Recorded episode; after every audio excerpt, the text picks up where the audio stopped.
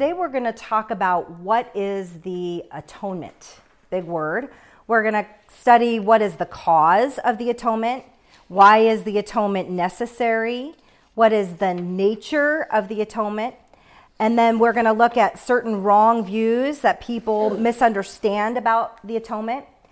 And then we're going to even look at some controversial issues like did Christ actually descend into hell after he died or not? So we will be talking through better understanding this idea of the atonement. But before we begin, let me pray. Heavenly Father, thank you that we can be here and learn about the atonement, to understand what it means that we have been atoned for our sins that you have made an incredible way for us to have a relationship with you. Thank you, Lord. I pray that as we study this today, we will go deeper in our admiration for who you are, Jesus, and what you have done for us. In your name we pray. Amen. So, the first question we're going to answer is what is the cause of the atonement? But before that, this is how we would briefly define the atonement before we go deeper into it. It's the work Jesus did living and dying to earn our salvation. I think a lot of people assume the atonement is just that Jesus died for us, but we're going to learn today how it's important to understand how Jesus lived in order for there to be an atonement as well. So, what is the cause of the atonement? The cause is God the Father's faithful love for us as well as his justice. So John 3:16 says for God so loved the world that he gave his only son that whoever believes in him should not perish but have eternal life. God's justice occurred when God had to find a way for the penalty that we owed for our sins to be paid. That is what God had to have. He had to find a way for the penalty for our sins to be paid. And this is why God sent Jesus to be, here's the big, big word, the propitiation or the sacrifice that would bear his wrath so that God could look favorably toward us. We needed a sacrifice. So let me ask you, discussion, why is it essential for us to believe that God is both loving and just in order to believe the atonement? Why does he need to be loving and just to believe in the atonement? Why is the atonement necessary? Some people in liberal theology today actually say the atonement is not necessary, and that's a very big problem. So we need to understand why is the atonement necessary? Was there any other way for God to save human beings than by sending his son to die in our place? And the answer is no. Jesus was the only option and the only solution for our atonement to happen. We need to realize that it was not necessary for God to save people. He didn't have to. He chose to, right? He chose to save people because of his love. So think about this. 2 Peter 2 4 says, God did not even spare the angels when they sinned but he cast them into hell and committed them to chains of gloom and darkness to be kept until the judgment. God could have chosen in his perfect justice to have us have the same result as the angels. But he chose differently. He said, I choose to treat humankind differently. And so we need to realize that the atonement was not absolutely necessary, but he chose to give it to us. Since God decided to offer salvation to us and for atonement to happen, it was necessary, though, for Jesus to suffer and die in our place. That is what needed to be necessary. In Luke 24 26, Jesus says to some disciples on the road after his resurrection, was it not necessary that the Christ should suffer these things and enter into his glory? So Jesus himself is saying to the disciples, there is no other solution. And so this is what is called in theology consequent absolute necessity view of the atonement. It was absolutely necessary for it to be Jesus, even though the atonement itself wasn't a promise, right? It was given to us out of Jesus' love. Jesus prayed in the Garden of Gethsemane. He said, If it be possible, let this cup pass from me. So he's saying, Is there another option for the atonement, right? And his prayer showed us that no, it is not possible for Jesus to avoid death on the cross for atonement to happen. So God knew that beforehand, think of the Old Testament, there was sacrifice of animals and that there was no longer this, this value of wanting to do that because there was going to be one final sacrifice. Hebrews 10:4 said, "It is impossible for the blood of bulls and goats to take away sins." So really, when Jesus came to atone for sins, he's atoning for sins for all of the Old Testament as well. Those animals didn't really atone for the sins, right? It says that it was only by Jesus' blood, by the means of his own blood, he secured eternal redemption by putting away sin. Putting away sin, isn't that beautiful? By sacrificing himself. That's Hebrews 10 4. He put away sin by sacrificing himself. So, what is the nature? What is the nature of the atonement? How does it happen? Okay. There are two aspects of what Christ did. I alluded to this at the beginning his life and his death. Okay. The life he had to live was he had to live a perfect life of obedience. And we've talked before about, well, could he not have lived a perfect life of obedience? He was, you know, by nature also God. But the idea is, is he had to live a human life. That's why he didn't die until he was 33, right? He had to live a life under the requirements of the law in our place. And he had to be perfectly obedient to the will of God as our representative. It wasn't just he was perfect and so we needed a perfect sacrifice to die. It's he had to live a perfect life before he died so that we could receive his righteousness. Does that make sense? Then, second, his suffering for us, in which he took on the penalty due for our sins, and as a result, he died for our sins. So let's look at these a little more deeply. When Christ's obedience during his life was lived out, this is called active obedience. So his life is called active obedience. Christ had not just earned forgiveness of our sins, okay? If, if it was just, I earned forgiveness of your sins, that wouldn't just get us into heaven. Our guilt would have been removed for forgiveness of sins, right? Forgiveness means your guilt is removed. But we would have still been in the position of Adam and Eve before they had done anything good or bad. And so, for this reason, Christ had to live a life of perfect obedience to God to earn righteousness for us. He was already perfectly righteous, but he had to show that he could maintain his righteousness for us to be able to receive it. So he had to obey the law his whole life. Paul reminds us in Philippians 3 9 that he did not have a righteousness of his own that comes from the law, but that which comes through faith in Christ, the righteousness from God that depends on faith. So Paul is saying, My righteousness is from Christ. I didn't earn my righteousness. I didn't live a righteous life. My righteousness comes from Christ. He mentions this again in Romans 5:19 and he mentions it again in 2 Corinthians 5:21. So Paul is adamant, my righteousness comes from Christ. Righteousness, right living, perfection, holiness, that all kind of fits in the same category. So just as God thought of our sin as belonging to Christ. He sees our sin as belonging to Christ. So he now thinks of Christ's righteousness as belonging to us. So God is thinking and seeing us as righteous because of Christ. So, how can he do this? Because he thinks of us as being in Christ. We are in Christ when we accept Christ into our life, right? This means we are spiritually united. We are spiritually united with Christ and represented by him, so that Christ's record of perfect righteousness is counted as ours.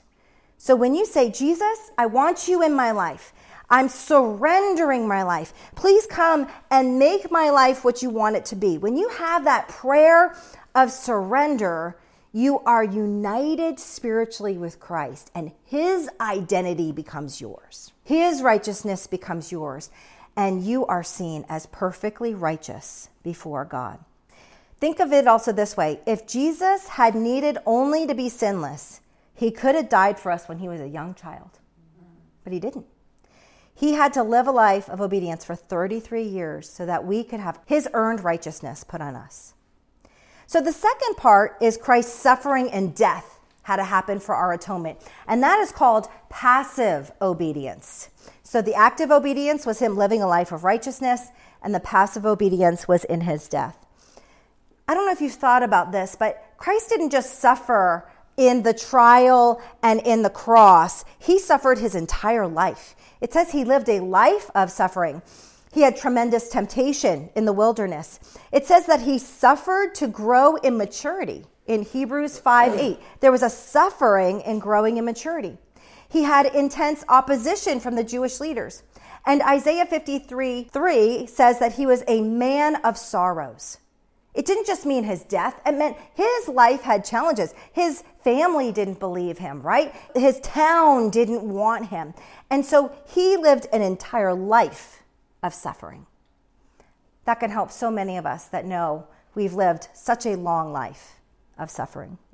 He went through physical pain before and on the cross.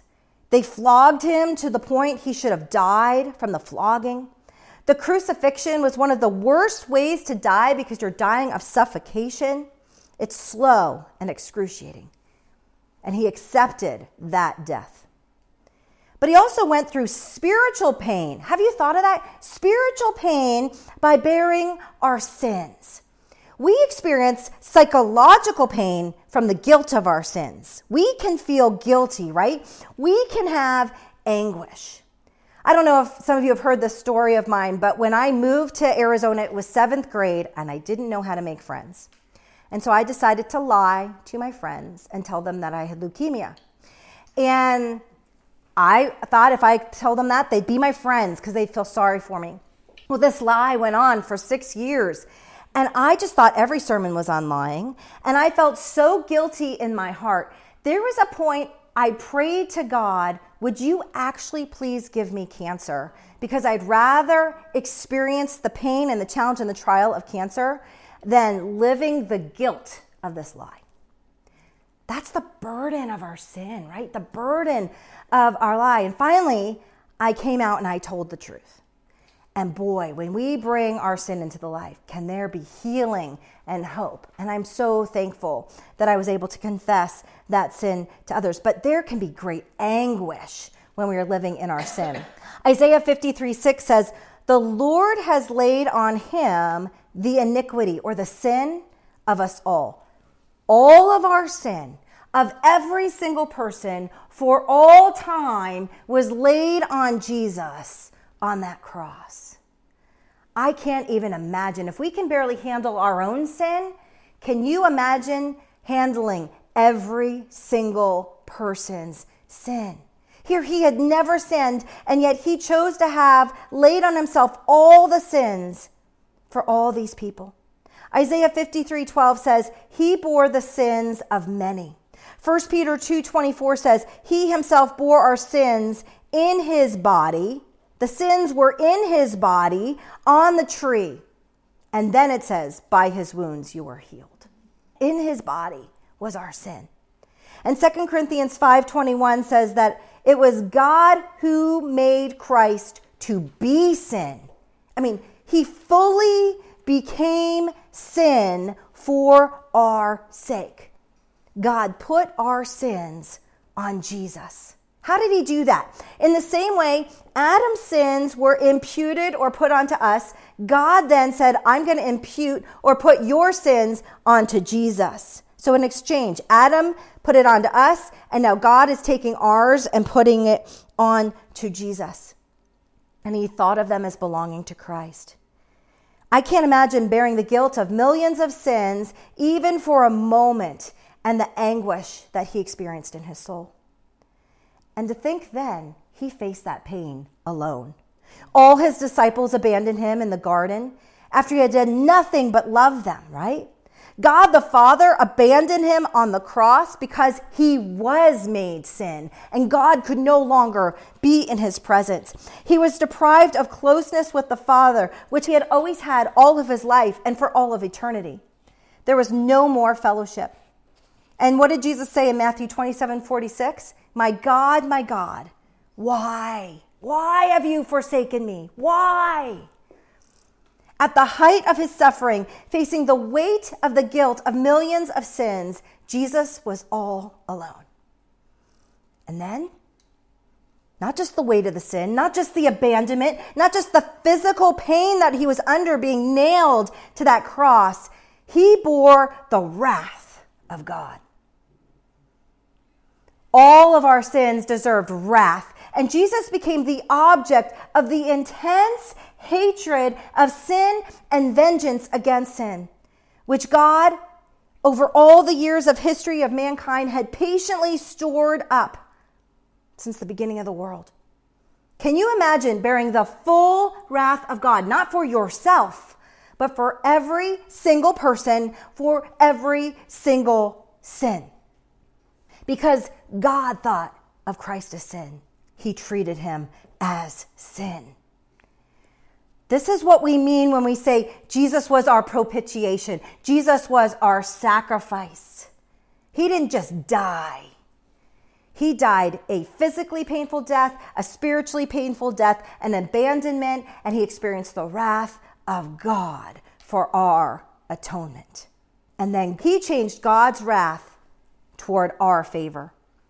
God did not simply forgive sins and then forget about the punishment in generations past. He forgave sins and store up his anger against those sins. And at the cross, all of his fury went out and was unleashed against his own son.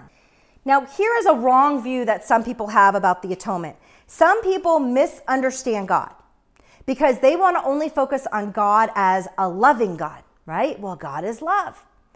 And they would propose to you it is inconsistent with his character as a God of love to show wrath against humans he created and for whom he is a loving father. Why would God show wrath to us if he loves us? It doesn't make sense to them. God's wrath is also part of his character, and it's clear in both the Old and New Testament. So we cannot omit that God is a just God and God also has wrath. Some of the verses that they talk about Jesus bearing the wrath of God, Hebrews 2:17, 1 John 2 2 and 1 John 4 10 talk about Jesus bearing this wrath of God. The idea of bearing the wrath of God is also in the imagery when it says you are drinking a cup of God's wrath or you are taking on God's wrath. Often the cup either means a cup of wrath or a cup of blessing when you're taking it on. Psalm 75 8 said this O Jerusalem, you have drunk from the hand of the Lord the cup of his wrath. And then Jesus asked, Please let this what? Cup. The cup was not his death, the cup was God's wrath. Have you thought of Please let this cup pass me. Is there any other way? It doesn't just mean I don't want to die on a cross. It meant, do I have to experience your wrath? Have you thought of that? It is important to insist on the fact that Christ bore the wrath of God in our place because it is the heart of the doctrine of atonement. You cannot believe Jesus died for our sins unless you also believe he received the wrath of God. It means that there is an eternal, unchangeable requirement in the holiness and justice of God. Sin must be paid for. And Jesus did pay for it. The best passage to describe Jesus' suffering is Isaiah 53. And what I did is I just want to pull out some points from this chapter instead of reading it in its entirety. Here are some things from Isaiah 53. He bore our grief, all your grief from your sin. He carried our sorrows. He was stricken. He was smitten by God. He was afflicted. He was pierced for our transgressions. He was crushed for our sins and iniquities. He was chastised so we could have peace with God. He was wounded so that we could be healed spiritually. God laid on Jesus the sin of us all. He was oppressed, he was judged, his life was cut off. It was God's will for Jesus to be crushed. God caused Jesus grief. Jesus' soul was an offering for our guilt. He had anguish in his soul, but it was to make many righteous that he bore all our sins. He poured out his soul to death. And then what did he do? He made intercession for sinners. Wow. Jesus' suffering had to last until God's wrath was appeased. He had to suffer until God's wrath was finished. Hour after hour it went on. The dark weight of sin and the deep wrath of God poured over Jesus, wave after wave. And in the end, Jesus knew the heaviness of sin was removed. And that is when he cried out, It is finished. The wrath of God was finished. The payment of sin had happened. He could then commit his spirit to the Father only because all sin was paid for and gone. Jesus had completed the payment for our sins so that we don't have to experience eternal suffering for our sins. If we had to pay the penalty for our own sins, we would have had to suffer eternally in separation from God. He didn't have to experience wrath eternally. Thank you. That's wonderful, right? So the reason we would have had to suffer eternally, but Jesus didn't, why is that, right? It's because if we were suffering for our own, th- own sins, we would have never been able to make ourselves right with God again because we never started with righteousness. But because Jesus started with righteousness, there was a way to pay and experience wrath of God for all the sin. But we will never be able to make up the sins that we have committed to God. And so it would require eternal punishment for ourselves. There's no way to live again and earn perfect righteousness, and there would be no way to undo our sinful nature. But Jesus was able to bear all the wrath of God and bear it to the end. Think of this no mere person could have ever done this. They couldn't have handled the weight of the world, of the sin. It wasn't just that we weren't righteous, it's that we couldn't have bared the wrath of God to the very end. But because Jesus was both divine and human in his nature, Jesus was able to bear all the wrath of God against sin and bear it to the end. Jesus also did not need to die repeatedly.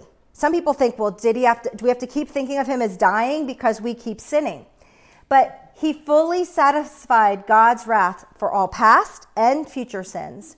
So this gives us assurance that there's no more penalty for sin. We don't have to pay a penalty for sin. When we go to heaven and we're at that judgment seat, there will be no penalty for our sin.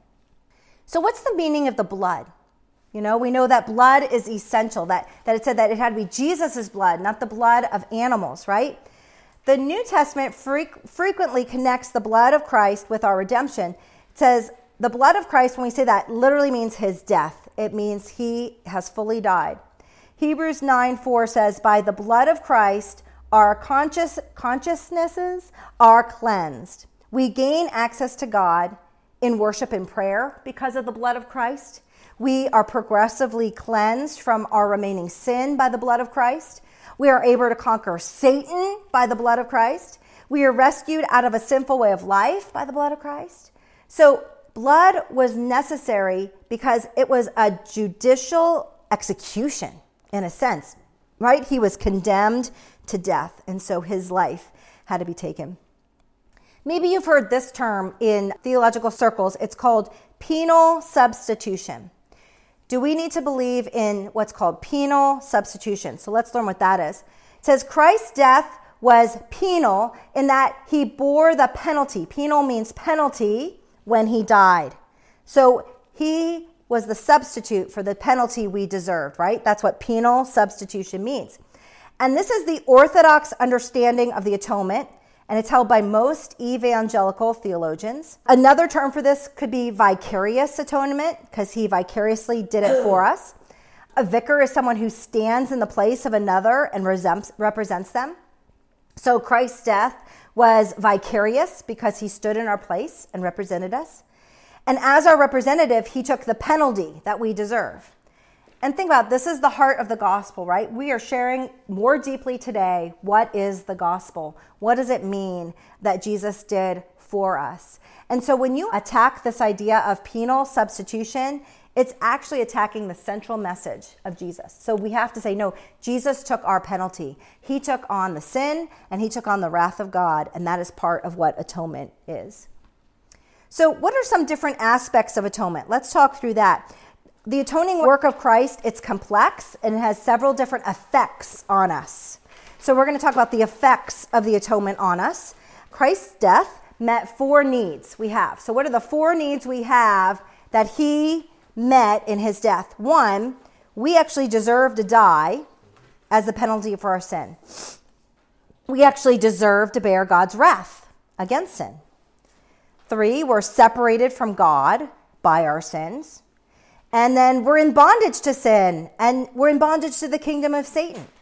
So these are four concerns that he wanted to overcome by atoning for us. I'll say them again. We deserve to die as the penalty for our sin.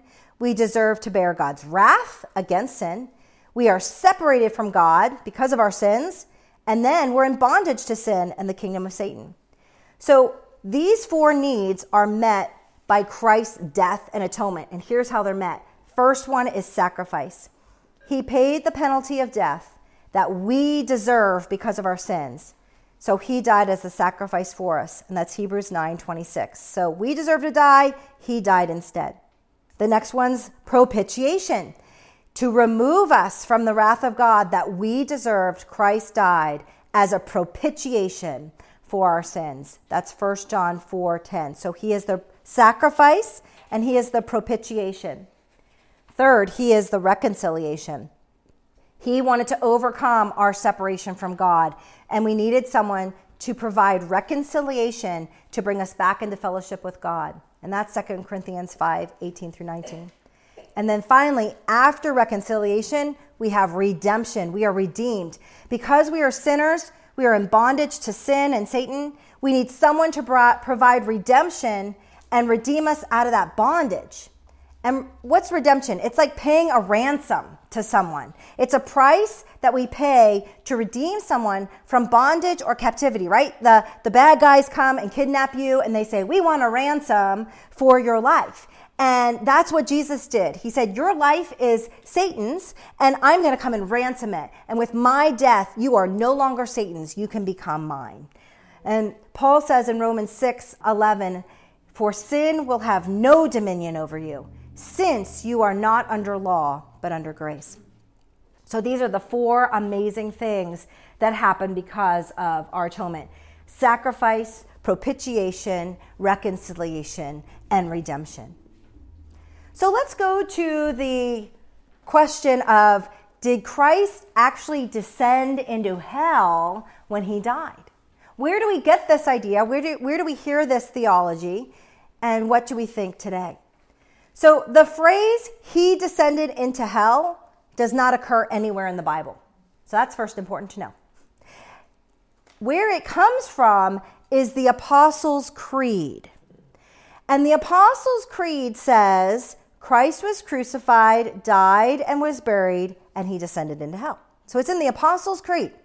But this creed was not written or approved by a single church council. Remember how we talked about how certain creeds had to be approved of, and councils didn't mean like 20 people. It meant hundreds of people from all over Christendom came together for like a year or two to agree on these creeds. But the Apostle Creed that's so held by especially like the Catholic Church, this one was not approved by a church council, okay?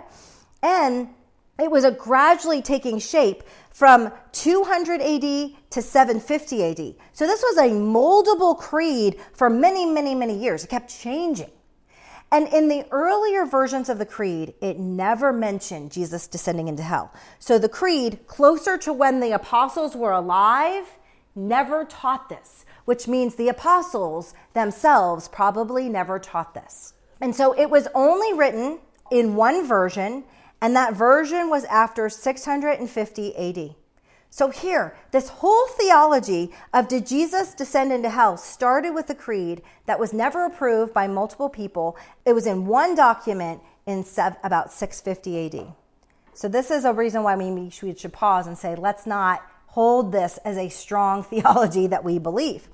Now, there are five passages that people can use to interpret, well, maybe Jesus descended into hell. So I want us to look at those and say why we still don't think these verses mean he descended into hell. First, some of your Bible translations will use the word hell, where the better translation in the Greek word is actually grave. That's kind of important, huh? Jesus descended into the grave or Jesus descended into hell? So this is why we sometimes have to go back to the original language to find out how did somebody interpret it for our English translations. Acts 2:27 makes more sense in the ESV. Here's what it says: "Because you will not leave my soul in the grave." Like that makes more sense than because you will not leave my soul in hell. Right? You will not leave cuz God didn't leave his soul in the grave, right? Ephesians 4, 8 and 9 says he descended into the lower regions of the earth. Okay, what's the lower regions of the earth? I mean, is hell really in the center of the earth? I mean, I don't think so, right? So, first of all, that's probably not where hell really is. But a lot of theologians have said when I wouldn't have interpreted, if I just heard descended into the lower regions of the earth, I might have thought again that meant grave. But what more interpretations of theologians say is it's actually he descended to earth when it was his incarnation or his birth. It wasn't about his death, it was actually about his arrival to earth as his birth, that the lower regions of the earth because there, there were levels of, of the highest heaven and things like that. So they would say that's not about hell. Then another verse would be 1 Peter 3 18 and 20. It says, He went and proclaimed to the spirits in prison. Now that's a strange verse. He went and proclaimed to the spirits in prison. Well, most theologians would say this actually means Christ preached to people when they're actually still people on earth, not just spirits, but they are now spirits. They have now died and they are, are now in prison. So it's saying he, he tried to talk to them before they ended up going to the place of hell. 1 Peter 4 6 said, For this is why the gospel was preached even to those who are dead. Do we preach the gospel to the dead? Okay, let's figure out this first. It says, For this is why the gospel is preached even to those who are dead, that though judged in the flesh the way people are, they might live in the spirit the way God does. So some people say, oh, this is why we need to pray for the dead. This is why maybe they're in purgatory. This is why, and they start creating all these theologies off of one confusing verse. And so this does not mean that Christ went to hell to preach the gospel to those who have died. Because think about the entirety of theology in the Bible. First of all, the only passage in the Bible that would support people get to hear the gospel after they died, right? I mean, there's no other passages that encourage second chances for salvation after death. And there's actually verses that deny this idea, right? Luke 16, 19 through 31, Hebrews 9, 27. You think about Lazarus. It's a story, it's a parable that Jesus told, but it's a rich young ruler. And he said to Lazarus, Please go tell my brothers the gospel so that they don't end up here with me. You know, so he had no second chance, but he was hoping those that were still living would hear the gospel so they don't end up there. There is no second chance to hear the gospel when you die. I mean, Jesus was very clear about that in, in his parables when he shared that. We can be encouraged as we face death that Jesus had to face it too, but he didn't end up in hell, nor will we. Okay, we're not going to have to experience hell before we get into heaven. Another thing to know is the Greek word Hades can also mean grave. Sometimes we think Hades just means hell, but it can also mean grave. Gehenna, G E E N N A, Gehenna is the Greek word for hell, and that's the place of punishment. So if you see the word Gehenna, then that would mean hell in your translations. So we want to affirm Christ did not suffer after his death. When he said it was finished, it was finished. He did not need to then go to hell and experience more wrath. Does that make sense? So that for sure did not happen. Also, he said to the thief on the cross next to him, What? Today you're going to be with me in paradise. Today, not after three days when I rise again, or after three days and 40 days while I'm living on earth, and then when I ascend into heaven, I'll see you then in 43 days, right? No, he said, Today I'm going to see you in paradise. So this is showing us that Jesus did not end up in hell. What is the extent of the atonement? Who does it cover? This is the debate of, of many, many, many theologians. People wonder these two questions Did Jesus pay for the sins of the entire human race? Or did he only pay for the sins of those who he knew would ultimately be saved?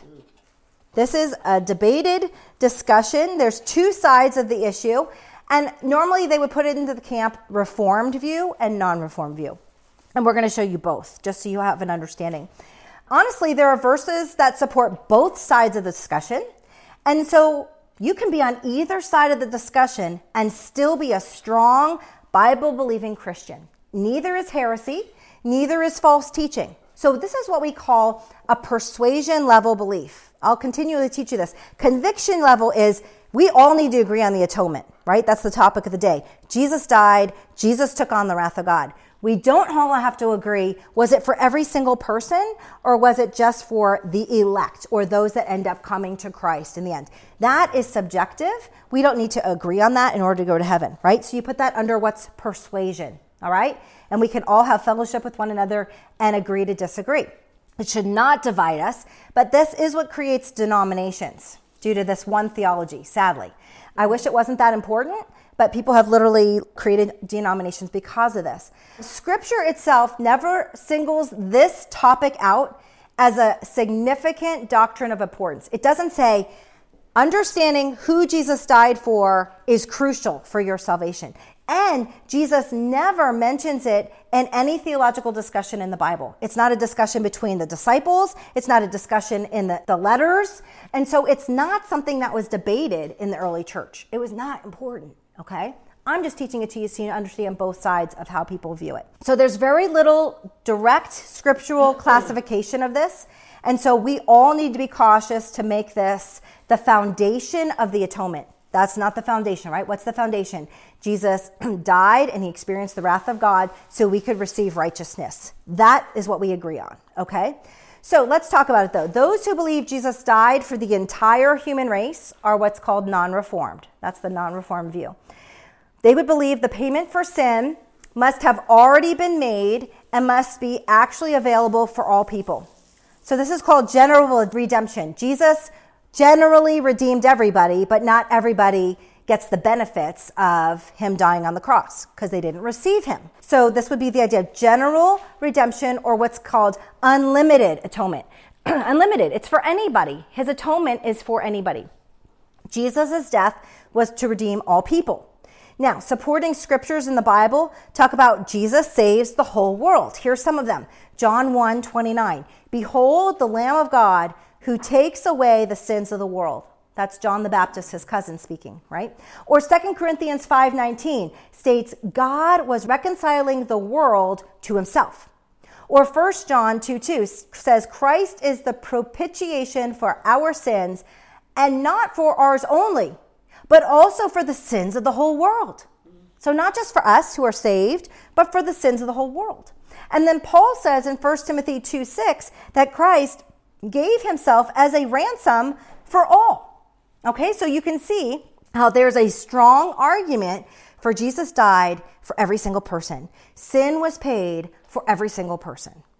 But here's how the other side would view it the Reformed. Those who believe Jesus died for the elect or the chosen, or those who would believe in Jesus, are called the Reformed. The Reformed argue against the non Reformed that if Christ's death actually paid for the sins of every person who ever lived, then there'd be no penalty left for anyone to pay, right? Because he experienced all the wrath of God for all the sins that were ever committed. So why would someone need to experience God's wrath in hell? Do you see that? That's their question. That's what they're saying is if it was fully appeased, then why would anyone need to experience the wrath of God? And it would follow that all people would be saved without exception because he paid the penalty for every single person. God could not condemn to eternal punishment anyone whose sins were already paid for. And here are their supporting passages John 6, 37 and 38. It says, All that the Father gives me will come to me, and whoever comes to me, I will never cast out. This is the will of him who sent me, that I should lose nothing of all that he has given to me, but raise it up on the last day. Implying God the Father chooses people that are saved that he gives to Jesus, but not everybody is saved. John 17, 9 says, I am not praying for the world, but for those whom you have given me, for they are yours. So the Reform believe in what's called limited atonement. You might have heard that term. Limited means he only died for the people that would have faith in him. That's called limited atonement. He didn't die and experience the wrath of God for every single person in the world. So he did not atone for all people, but to, for the elect. And so they prefer the term particular redemption. Jesus particularly redeemed certain people. So it's called particular redemption. What can we agree on? Whether you would choose the reform side or the non reform side, we all agree not every single person will be saved. Both sides agree, well, not everyone's going to heaven. Okay, we can all agree on that. We all agree that we can freely offer the gospel to anyone. The Reformed, even though they believe in the elect, say we need to still share the gospel with everyone because we don't know who the elect are that are going to say yes to the gospel. So we all still freely share the gospel with everyone. So here is a way we could be united in the atonement, whether you were reformed or non reformed. We could say, Christ died to make salvation available to all people. He's making salvation available. He didn't die for the sins of every person, in their view, but he's making salvation available to all people. Or you could say, Christ died to bring the free offering of the gospel to all people. So that's a way that we could both agree on both sides how to share the atonement. Christ died to bring the offering of the gospel to all people. All people hear the gospel. We don't know what sins he fully died for or not. It's confusing. But we know he died. We know we share the gospel. And we know that some will respond and be forgiven of their sins. So when we think about the atonement, when we think about it was his life, not just his death. And when we think about it was not just a physical death, it was spiritual turmoil and the entirety of the wrath of God. I hope it gives us just a greater sense of awe of what Jesus did for us. And it also reminds us another way to share the gospel with others. Maybe this week you can say, I learned something new. You know, I've been a believer a long time, but I never thought about the importance of Jesus' life and death as I have this week. And maybe you could sit down with someone that's curious or someone that thinks they're a Christian, but you're not sure if they are. And you could share with them some of these things in the same way that I shared with you to help them realize what Jesus went through and that we can give them an offering to say, Would you want to receive this amazing sacrifice as your own? Would you like to not just be free from your sins, but experience this relationship with this God who loves you and sacrificed for you? And so I think this is a deeper way we could share the gospel with others that really can have them be in awe of Christ and what he's done for us. Let me pray for us. Heavenly Father, thank you, thank you, thank you. I cannot understand how you chose to still save us by sending your son when you didn't have to. You didn't choose a second chance for the angels, but you have given us a second chance as humanity. And Jesus, we will never fully understand all that happened when you said you were going to live a righteous life and then die this just excruciating death where you experienced the wrath of God and the abandonment of God. We will never comprehend what you did for us. May it lead us to worship. May it lead us to want to live out that righteous life in the power of your Holy Spirit. And may it help us to share you with others that do not know you, Lord, and that you would draw people to yourself and lives would be changed and people would experience true redemption. In your name we pray. Amen.